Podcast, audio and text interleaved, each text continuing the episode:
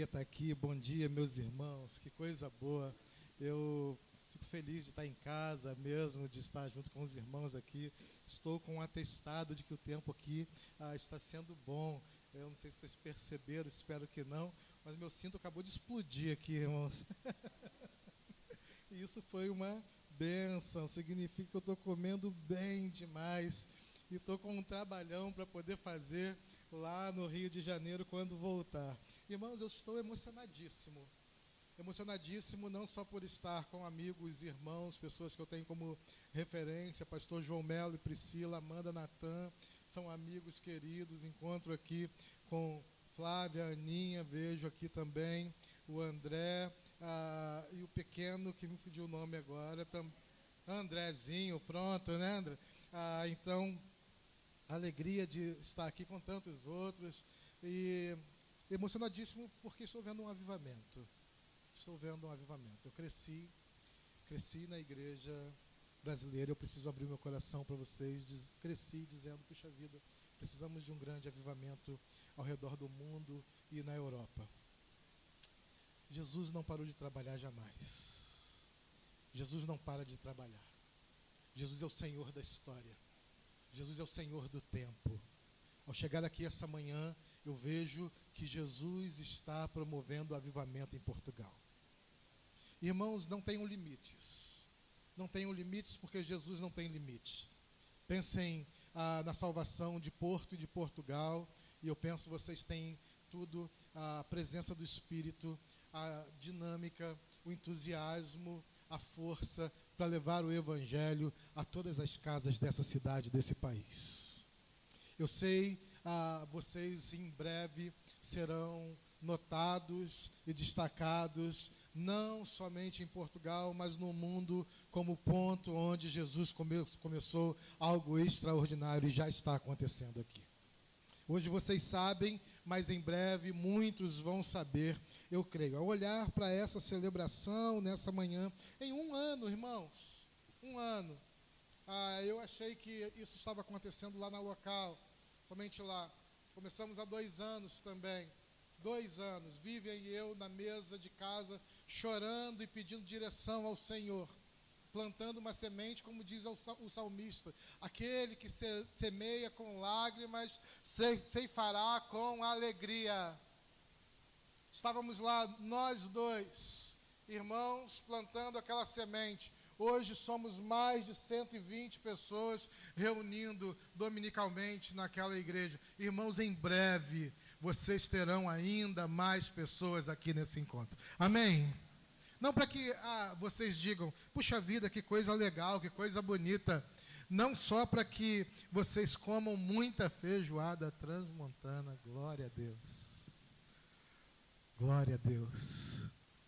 Glória a Deus. Mas para que vocês celebrem o nome de Jesus, o Salvador e Rei. Porque Ele tem coisas boas e bonitas para fazer aqui. Queridos, local de novos desafios, é sobre isso. É sobre isso que estamos tratando nessa manhã. Nessa manhã de presença tão profunda e tão real do Espírito Santo de Deus no meio de sua igreja. Nessa manhã de ministração de cânticos, de adoração, ah, uma celebração tão inspiradora. Nessa manhã, irmãos, de celebração, ah, o Senhor nos chama a viver um novo desafio. E eu poderia dizer aqui, uau, um novo desafio para a igreja local nesse próximo ano. Sim, se trata disso. Mas eu quero ir além e dizer: é um novo desafio para você. É um novo desafio para você.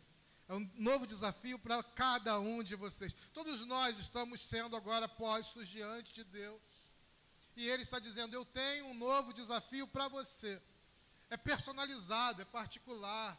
Porque cada um de nós enfrenta aquilo que é uma luta. O desafio tem a ver com isso, com superação.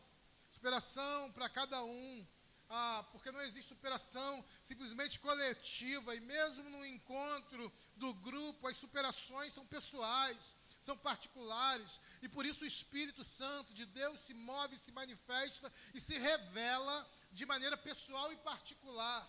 Não há revelação coletiva. Ah, ele se revelou e todos então viram a mesma coisa. Não, cada um de nós vai ter um encontro pessoal particular com o Espírito que vai tocar-nos, que vai desmontar-nos, que vai desfazer-nos, que vai refazer quem nós somos a partir do propósito que Jesus tem para cada um de nós em cada lugar. Porque é verdade, irmãos, cada um de nós vem de uma história. Cada um de nós conta uma história, como o pastor João disse aqui. Cada um de nós conta uma história na vida.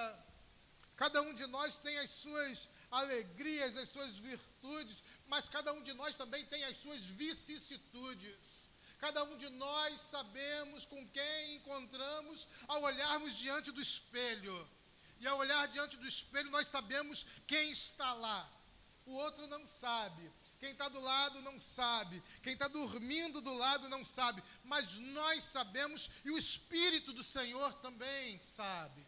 Por isso ele propõe para cada um de nós novos desafios, que são pessoais, que são particulares, que nos impulsionam para vivermos plenamente aquele que é o propósito de Deus para cada um de nós, os motivos pelos quais Deus nos trouxe aqui. Queridos, ah, eu venho de uma família que é extremamente pobre, lá do interior do Espírito Santo. Minha mãe nasceu no Espírito Santo, lá no interior do Espírito Santo. Irmãos, mas muito lá no interior mesmo, na roça. Sabe, a família da minha mãe, o meu avô era agricultor, não fazia comércio, não fazia negócio, não se importava com moedas à altura ah, o que ele fazia era plantar e colher e comer do que plantava e colhia e cultivava a terra e fazia isso com alegria. Irmãos, cada um de nós vem de um lugar, você sabe de onde você vem, você sabe a história da sua família, você sabe o que seus avós faziam, o que cada um de nós fazíamos, até que então o Senhor chamou minha mãe para poder ser missionária. Faz muito sentido, irmãos, sair do meu país e o meu maior prazer ser estar pregando aqui. Eu fui a muitos lugares bonitos já. Pastor João e Priscila têm sido generosos demais comigo e convívio. Fui em muitos lugares bonitos. Irmãos, eu posso garantir para você o que mais me traz prazer e satisfação é estar aqui diante da igreja de Jesus nesse país. Faz muito sentido porque esse timbre de missões que tocou em minha mãe também toca em mim. E estou aqui pronto agora para voltar e fazer o trabalho missionário lá onde estou fazendo, no Brasil mesmo, também é um trabalho missionário. Minha mãe chega ao Rio de Janeiro, casa-se com meu pai, tem um filho, perde um filho, faz uma oração, Senhor, Senhor, me dê mais um filho, que era eu. Me dê mais um filho. E eu quero que esse filho te sirva todos os dias e que esse filho seja bonitão. Deu tudo certo. Minha mãe era uma mulher de oração. Jesus ouvia a oração da minha mãe. Irmãos, faz muito sentido que cada um de nós, então, nesse encontro aqui, para pensar em novos desafios, cada um de nós tem a sua própria experiência com Deus nessa manhã. Que você tenha uma experiência com Deus nessa manhã, profunda, radical, marcante, definitiva, para dizer, há ah, um ano. Inclusive, pastor João, vou até dar uma sugestão aqui ah, esqueci de falar no seu ouvido, vou, vou, vou sugerir aqui publicamente, coisa que normalmente não faço, mas eu faria uma foto bonita desse grupo para guardar e dizer ano que vem, dizer olha quem nós éramos e olha quem nós somos, ah, porque eu sei que Deus está propondo realmente novos desafios para essa igreja. Isaías 6. Isaías 6. Texto bíblico de Isaías 6. Prometo, irmãos, que essa manhã eu vou ser mais sucinto. Eu não sei nem como que o pastor João deixou eu voltar aqui. Porque a semana passada eu falei uma hora. Eu, eu achei que tivesse falado minha cota da semana passada e, e, dessa semana, mas essa semana eu vou mais devagar aqui. Hoje tem feijoada, tá tudo bem, né? O cheiro não vai deixar, é verdade. Vocês vão lá para trás, vamos deixar falando sozinho aqui. Oh. Ah, Isaías 6 diz assim: No ano em que o rei Uzias morreu, eu vi o Senhor, ele estava sentado em um trono alto e a borda de seu manto enchia o templo. Acima dele havia serafins, cada um com seis asas, com duas asas cobriam o rosto, com duas cobriam os pés e com duas voavam, diziam em alta voz uns aos outros: Santo, Santo, Santo é o Senhor dos exércitos, toda a terra está cheia da sua glória. Suas vozes sacudiam o templo até os alicerces, e todo o edifício estava cheio de fumaça.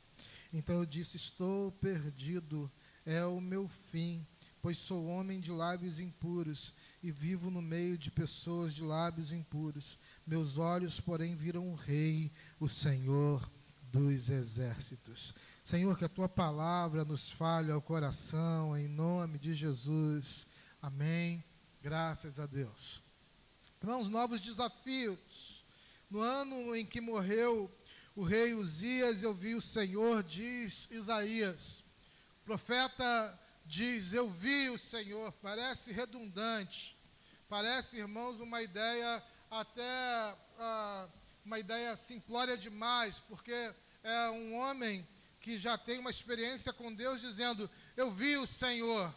Ah, o que o profeta vai dizer, em suma, é que essa experiência o põe diante de um novo desafio e essa experiência o põe também uma mudança de olhar para encarar esse novo desafio, uma outra cosmovisão, uma outra mentalidade, uma outra percepção nesse encontro com o Senhor. Todos nós precisamos estar dispostos a olhar a vida diferente para enxergar então o que é que Deus tem para nós. Contar uma história para vocês. Eu estou vivendo há pelo menos um ano e meio, há quase dois anos, um novo desafio que não é só o da plantação de uma nova igreja. Esse é um desafio que vocês estão vivendo aqui, vocês sabem como é. Mas eu nasci, irmãos, num lar e meu pai dizia assim sempre para mim: eu não quero saber de bichos dentro da minha casa.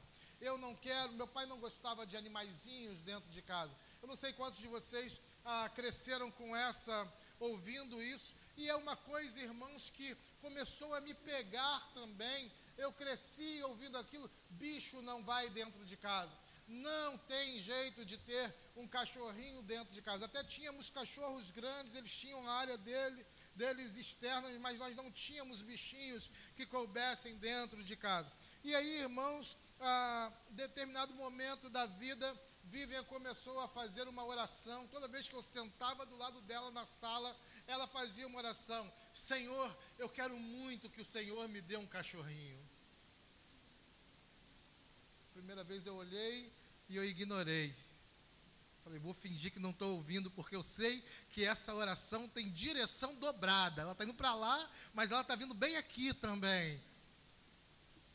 Sentei novamente do lado de Vivian num outro dia. Ela disse: Ah, Senhor, ouve a minha oração. Eu quero tanto um cachorrinho. E eu disse ah, também uma oração, naquela segunda oração de Vivian, eu disse uma oração: Senhor, se possível for, passa de mim esse cálice. E ficávamos naquela oração, irmãos, até que um dia fomos então a um jantar à altura com amigos e eles trouxeram na porta, quando entramos, uma, de surpresa, um cachorrinho bem pequenininho para dar para a Vivian. E eu disse: Deus meu, Deus meu, por que me desamparaste? Ela disse: Eu já amo esse cachorro. E eu disse: Eu não quero saber você coloca nome, eu não quero saber, fiz aquele bico, irmãos, e eu falei, eu já disse que eu não gosto de bichos, porque na minha casa não tinha bichos e tudo mais. E aí ela pôs o nome no dia seguinte. E quando ela pôs o nome, eu perguntei, qual é o nome? E ela disse, é o nome de um jogador do Flamengo. Arrascaeta. E eu disse, o profeta não tem honra na sua própria casa. Irmãos, e aí começou aquela coisa, o, o, bichinho lá se desenvolvendo, crescendo dentro de casa, fazendo as coisas. E quando Vivian saía, eu dizia, Arrascaeta, vem cá que o papai te ama. E deitava com ele. Ah, irmãos, porque nós precisamos encarar os novos desafios, irmãos, não como um peso, como normalmente a gente ouve dizer, vou encarar um novo desafio, a gente sempre pensa, um novo desafio vai demandar esforço, isso é um problema. Não, não é.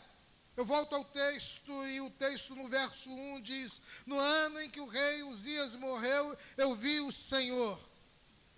Sabe, queridos, eu tenho muito medo dessa expressão que o movimento gospel, ah, que de alguma maneira tomou conta dos cristãos e parece uma coisa superficial, dizer, eu vi o Senhor e ele falou comigo. Eu tenho muito medo quando alguém diz, pastor, eu vi o Senhor, eu dou um passo atrás. Eu digo, é mesmo, você viu o Senhor, o Senhor falou com você, você teve uma experiência com Deus, porque quando Isaías diz, eu vi o Senhor, irmãos, quando ele fala, o Senhor falou comigo, algo está acontecendo aqui. E você também deveria ter muito cuidado ao dizer: Eu vi o Senhor, o Senhor tem uma palavra para mim, o Senhor tem uma coisa para mim, Ele me revelou. Porque, irmãos, quando nós cantávamos aqui, e ah, não sei você, se você ficou tocado e emocionado com essa quantidade de sons que saíam da banda, dos cantores aqui, quando eles cantavam Santo, Santo, Santo é o Senhor, irmãos, aquilo ah, já no ensaio e posteriormente aqui também na celebração, ah, tomou o meu coração e elevou a minha alma e me inspirou e me sensibilizou. Que bonito é que bonito é quando nós ouvimos a casa e o templo do Senhor cheio de vozes cantando santo, santo, santo, majestade é o Senhor. Mas é também, irmãos, um momento de contrição profunda e de arrependimento profundo e de confrontação profunda, a mesma medida que te sensibiliza, te leva diretamente ao encontro de quem você é, dizendo: Ele é santo, você é pecador, arrependa-se. Arrependa-se imediatamente, porque é isso mesmo, irmãos, que o texto de Isaías vai dizer. Ele estava sentado em um trono alto, o Senhor a borda do seu, do seu trono, do seu manto, enchia o templo. E havia serafins, cada um com seis asas, com duas asas cobriam o rosto, e com duas cobriam os pés, e com duas voavam, e diziam: Santo, Santo, Santo é o Senhor. Irmãos, aqueles serafins faziam o que nós fazíamos aqui essa manhã. É a mesma experiência eles cantavam, e me parece, irmãos, que isso inspira e eleva, e leva Isaías a uma experiência profunda e radical, como nos leva também. O que me assusta, o que me assusta, é que quando Isaías tem essa experiência, no final da experiência, a sentença dele é: Eu estou perdido eu estou perdido. A consciência e a mentalidade de uma experiência pessoal e espiritual com Deus nos leva, irmãos, diretamente a tomarmos ciência que sem Deus ou diante de Deus, sem a reverência, a entrega e a submissão, a vontade dEle, a determinação dEle, a exigência de que o reconheçamos como soberano, eterno Deus, nos leva à perdição.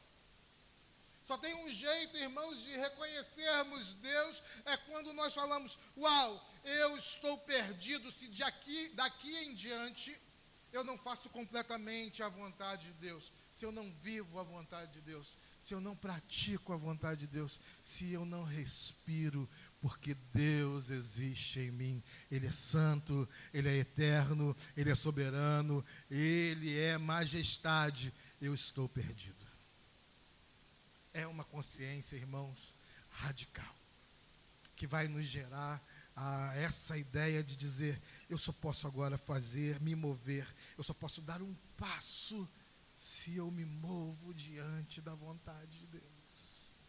Se eu faço aquilo que Ele quer que eu faça.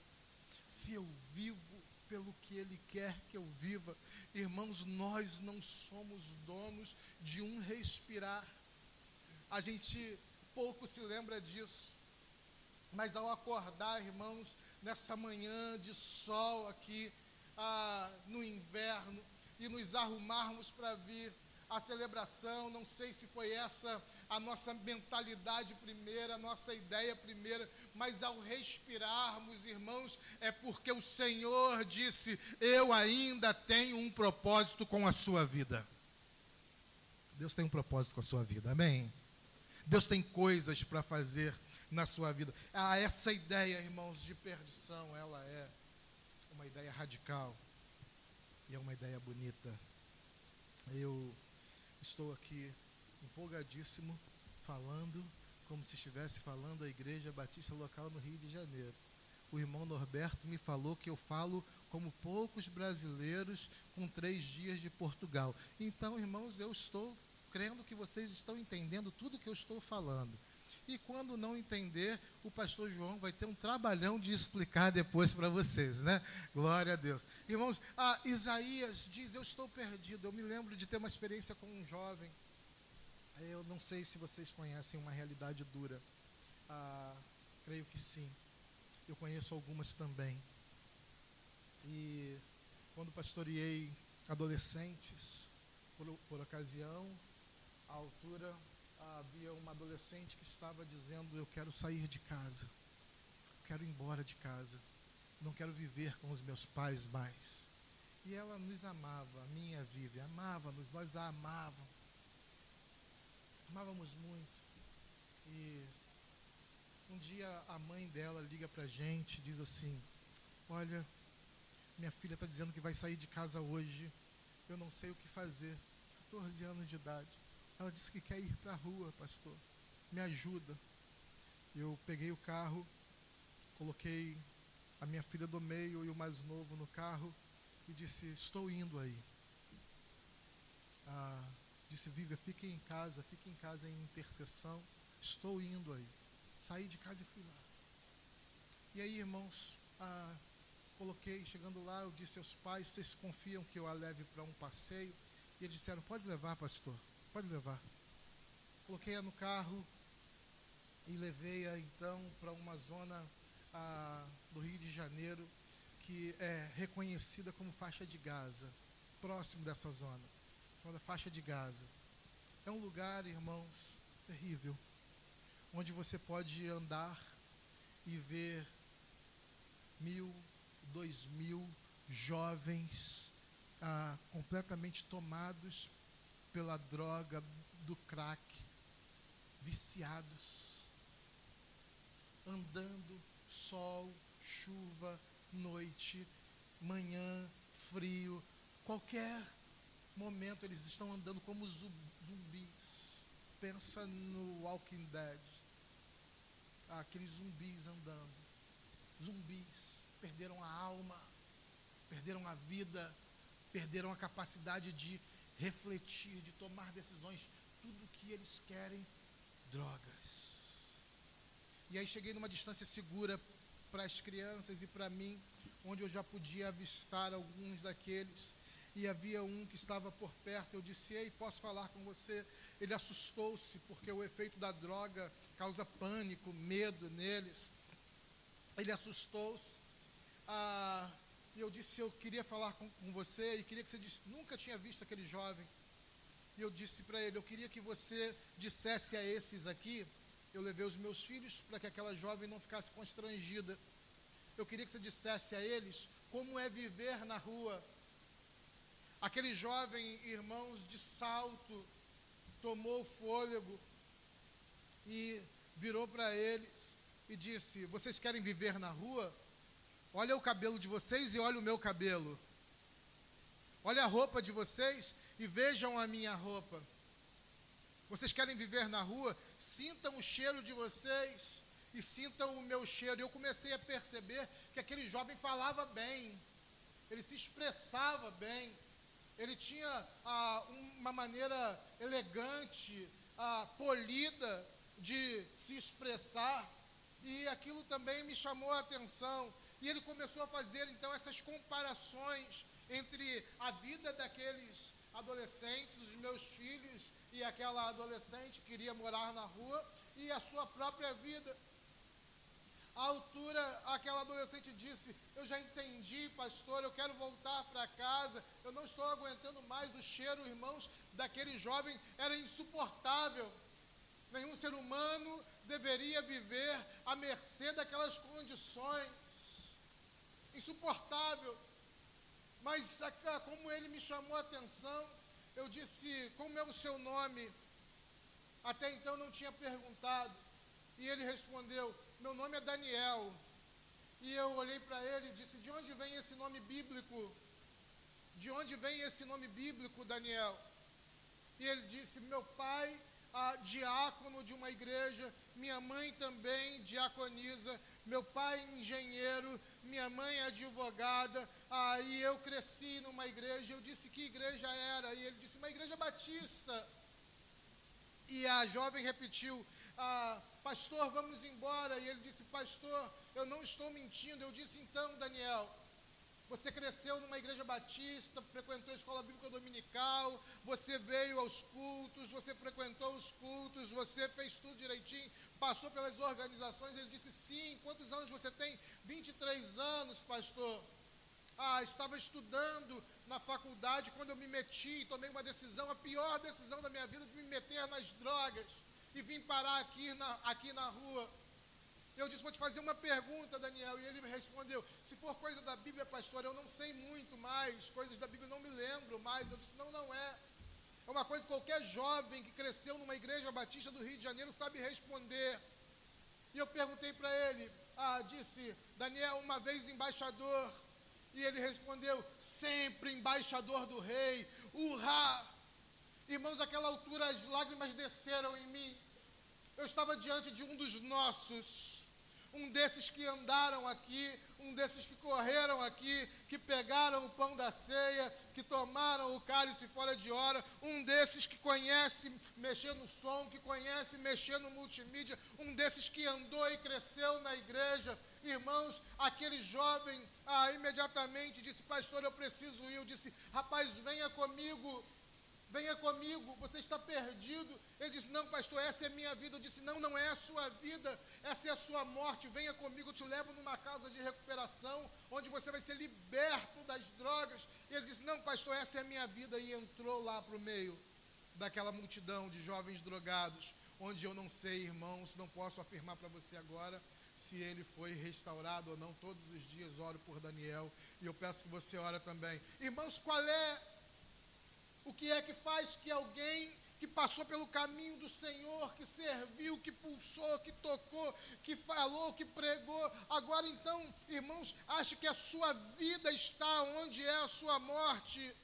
Eu posso lhe dizer, irmãos, é a falta dessa mentalidade do profeta Isaías: sem Deus eu estou perdido.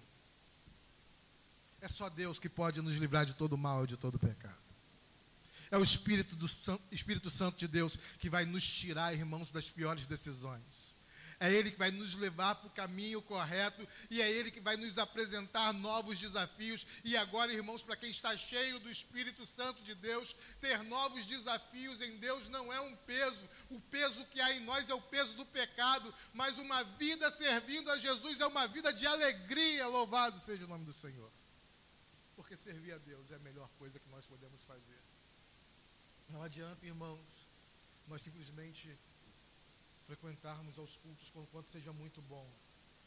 Mas a experiência com a santidade de Deus precisa nos provocar, em primeiro lugar, a consciência de que estamos perdidos em qualquer que seja a vida que vivamos sem Deus.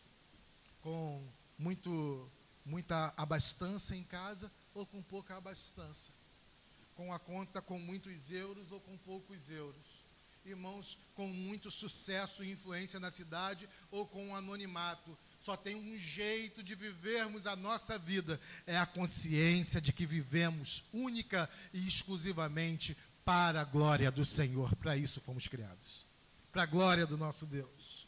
O profeta ainda vai adiante irmãos, e ele vai dizer que viver um novo desafio a partir dessa mentalidade é algo lindo. Coisa linda experimentar a vida com Deus, coisa linda ter essa experiência com o Senhor, coisa linda, irmãos, é ver os serafins. E agora Deus vai fazer aquilo que é a plataforma para a gente respirar novos desafios.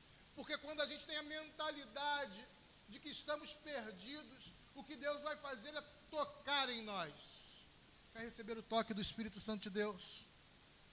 Quer receber o toque do Espírito Santo de Deus?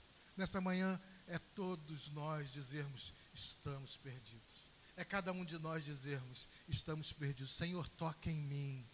Faz uma obra em mim. Faz um movimento em mim.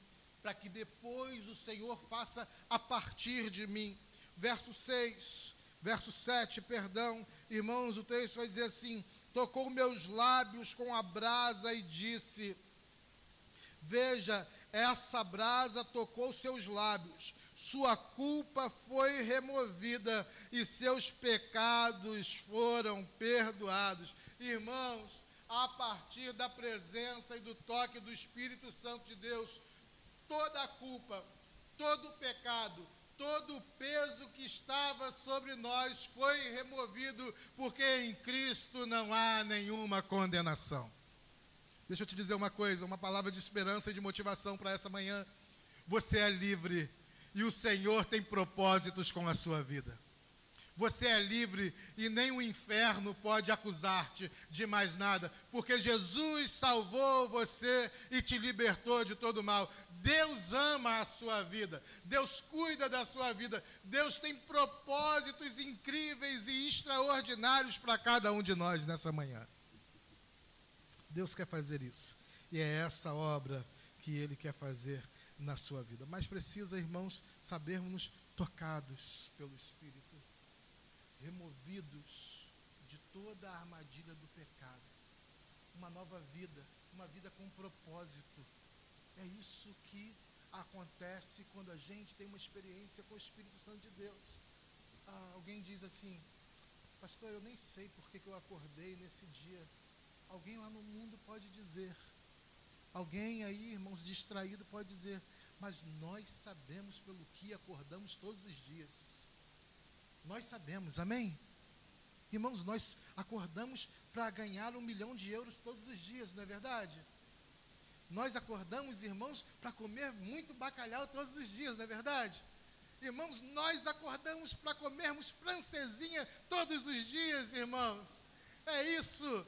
Esse é o propósito da nossa vida. Nós acordamos, irmãos, e hoje não tem jeito. Eu vou comer aquele leitão lá na baixa, irmãos. Esse é o propósito da minha vida. Nós acordamos para viver para a glória de Deus. Quando saímos de casa, saímos para a glória de Deus. Quando ganhamos os euros, ganhamos para a glória de Deus. Quando chegamos ao nosso emprego, chegamos para a glória de Deus. Quando criamos os nossos filhos, os criamos para a glória de Deus. Quando amamos as nossas esposas, quando vocês amam os seus maridos, vocês os amam, vocês, vocês se amam para a glória de Deus, porque o servo de Deus faz tudo para a glória de Deus. Tudo para a glória de Deus. Essa é uma mentalidade. Eu ah, tive a oportunidade de ser discipulado tempo de um curto período de tempo por um pastor. Ah, meu tempo está acabando, então fiquem tranquilos, irmãos. Já vou caminhar para o final daqui a pouquinho. Ainda não, mas já vou chegar lá. Ah, por um período curto, eu fui discipulado por um pastor que já faleceu, inclusive, já está na glória com Jesus, pastor Mauro Israel Moreira. E à altura eu estava estudando, me preparando para o ministério, como eu tinha um chamado para ser pastor de jovens, como o pastor João falou aqui, foi o que eu fiz durante 18 anos da minha vida consagrado, com mais sete anos antes de ser consagrado, durante 25 anos da minha vida, eu só trabalhei com adolescentes, jovens e jovens casados, era para o que Deus tinha me chamado. Há dois anos o Senhor mudou a perspectiva ministerial para mim. E eu disse para ele, pastor, o senhor já é experiente, eu queria saber como é que eu vou discipular namorados. Como que eu vou aconselhar namorados? Eu não faço ideia, pastor, como que vai ser isso? E o pastor Mauro me contou uma história. Ele disse: Jean, outro dia chegou um casal de namorados aqui. E eles estavam pedindo conselho. Porque quando eles começavam o namoro, quando eles começavam a namorar, ainda jovenzinhos, ah, 18, 17 anos, ah, e eles já estavam algum tempo namorando, desde os 14, 15 e tudo mais, já tinha alguns anos de namoro, quando eles começavam a namorar, que ficavam sozinhos, a coisa esquentava. E eles, o namoro pegava fogo, e eles ah, não conseguiam controlar aquilo e tinham que se afastar correndo para que não cometessem algo que não deveriam fazer. E eu disse, pastor, o que é que o senhor fez com eles? Como o senhor aconselhou? E ele falou, Jean, eu pedi para eles sentarem nesse sofá onde você está. E a altura, eu disse para eles, ah, vocês têm problema então com o namoro de vocês, porque a coisa esquenta, né? Como que esquenta? E eles disseram, pastor, você sabe, aquela coisa, a, a mão vai, vai ficando autônoma, e aí a coisa, quando vê, já complicou, sabe, pastor? Ele disse, não, não entendo, me expliquem então.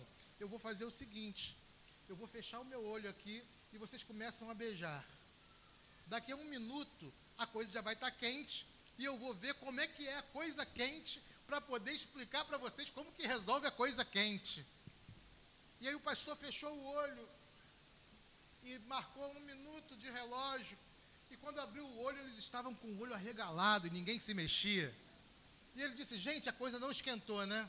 Tá bom, vamos fazer diferente. Eu vou virar minha cadeirinha e vocês começam aí o namoro. Ó, beijinho. Dá o beijinho, o primeiro, se der o primeiro beijinho já vai esquentar, não é verdade? Então deixa esquentar. E ele virou a cadeirinha por mais um ou dois minutos, e quando voltou, estava um sentado na ponta do sofá e o outro sentado na outra ponta do sofá. Eles nem se olhavam mais. E o pastor perguntou: o que está acontecendo que vocês não estão conseguindo esquentar? E eles disseram: Pastor, não está esquentando, porque o senhor está aqui, a gente tem vergonha. E o pastor pergunta para eles: Como é que vocês podem sentir vergonha e constrangimento, já que o pecado foi removido de vocês?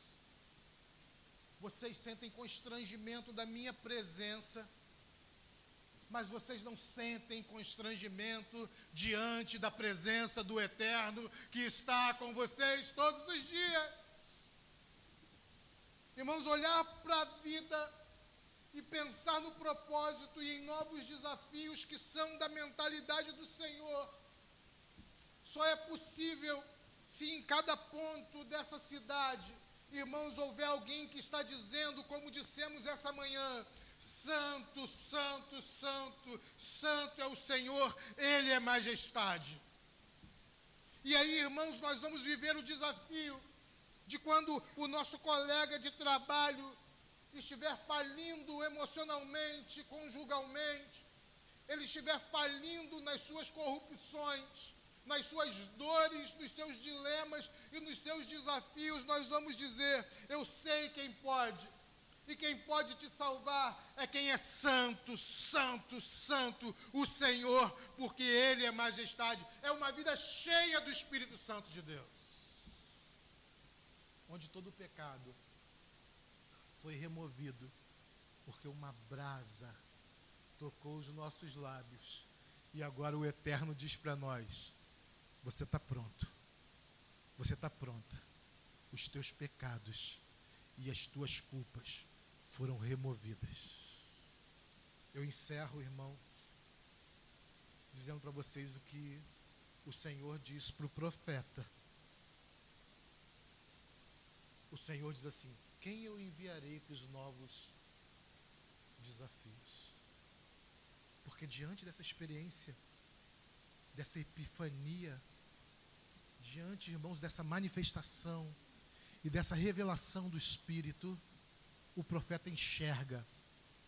E ele se enxerga dizendo: Eu sou um homem de lábios impuros, eu sou um pecador.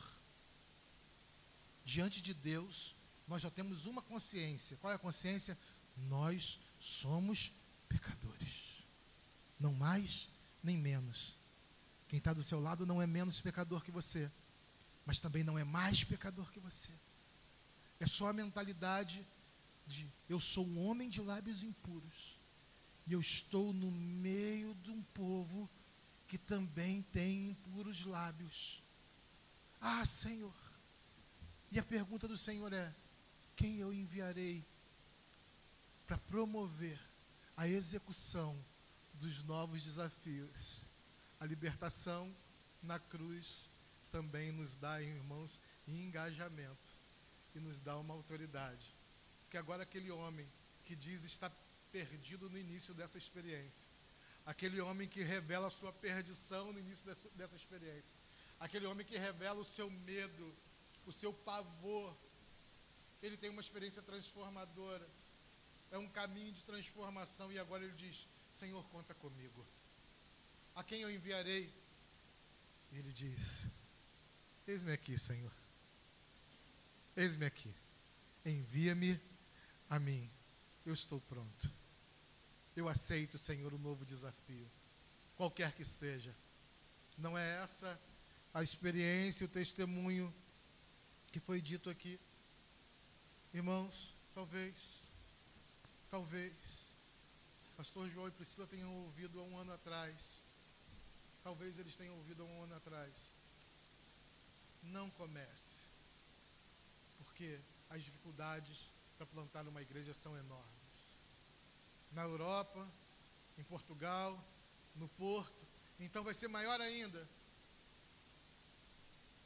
Mas ele disse: Eis-me aqui, eles disseram, envia-me a mim. E agora eu estou aqui nessa manhã com esse grupo tão grande para dizer: Deus está abençoando a sua vida e a sua casa nessa manhã. Deus está fazendo algo novo na sua mente, no seu coração nessa manhã.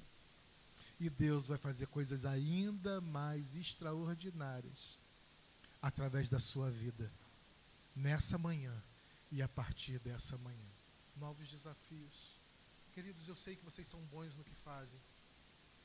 Eu vejo aqui, eu estou vendo. Vocês são muito bons no que vocês fazem. Eu vi no domingo passado, quando cheguei aqui, eu vi o pastor João nos telefonemas essa semana.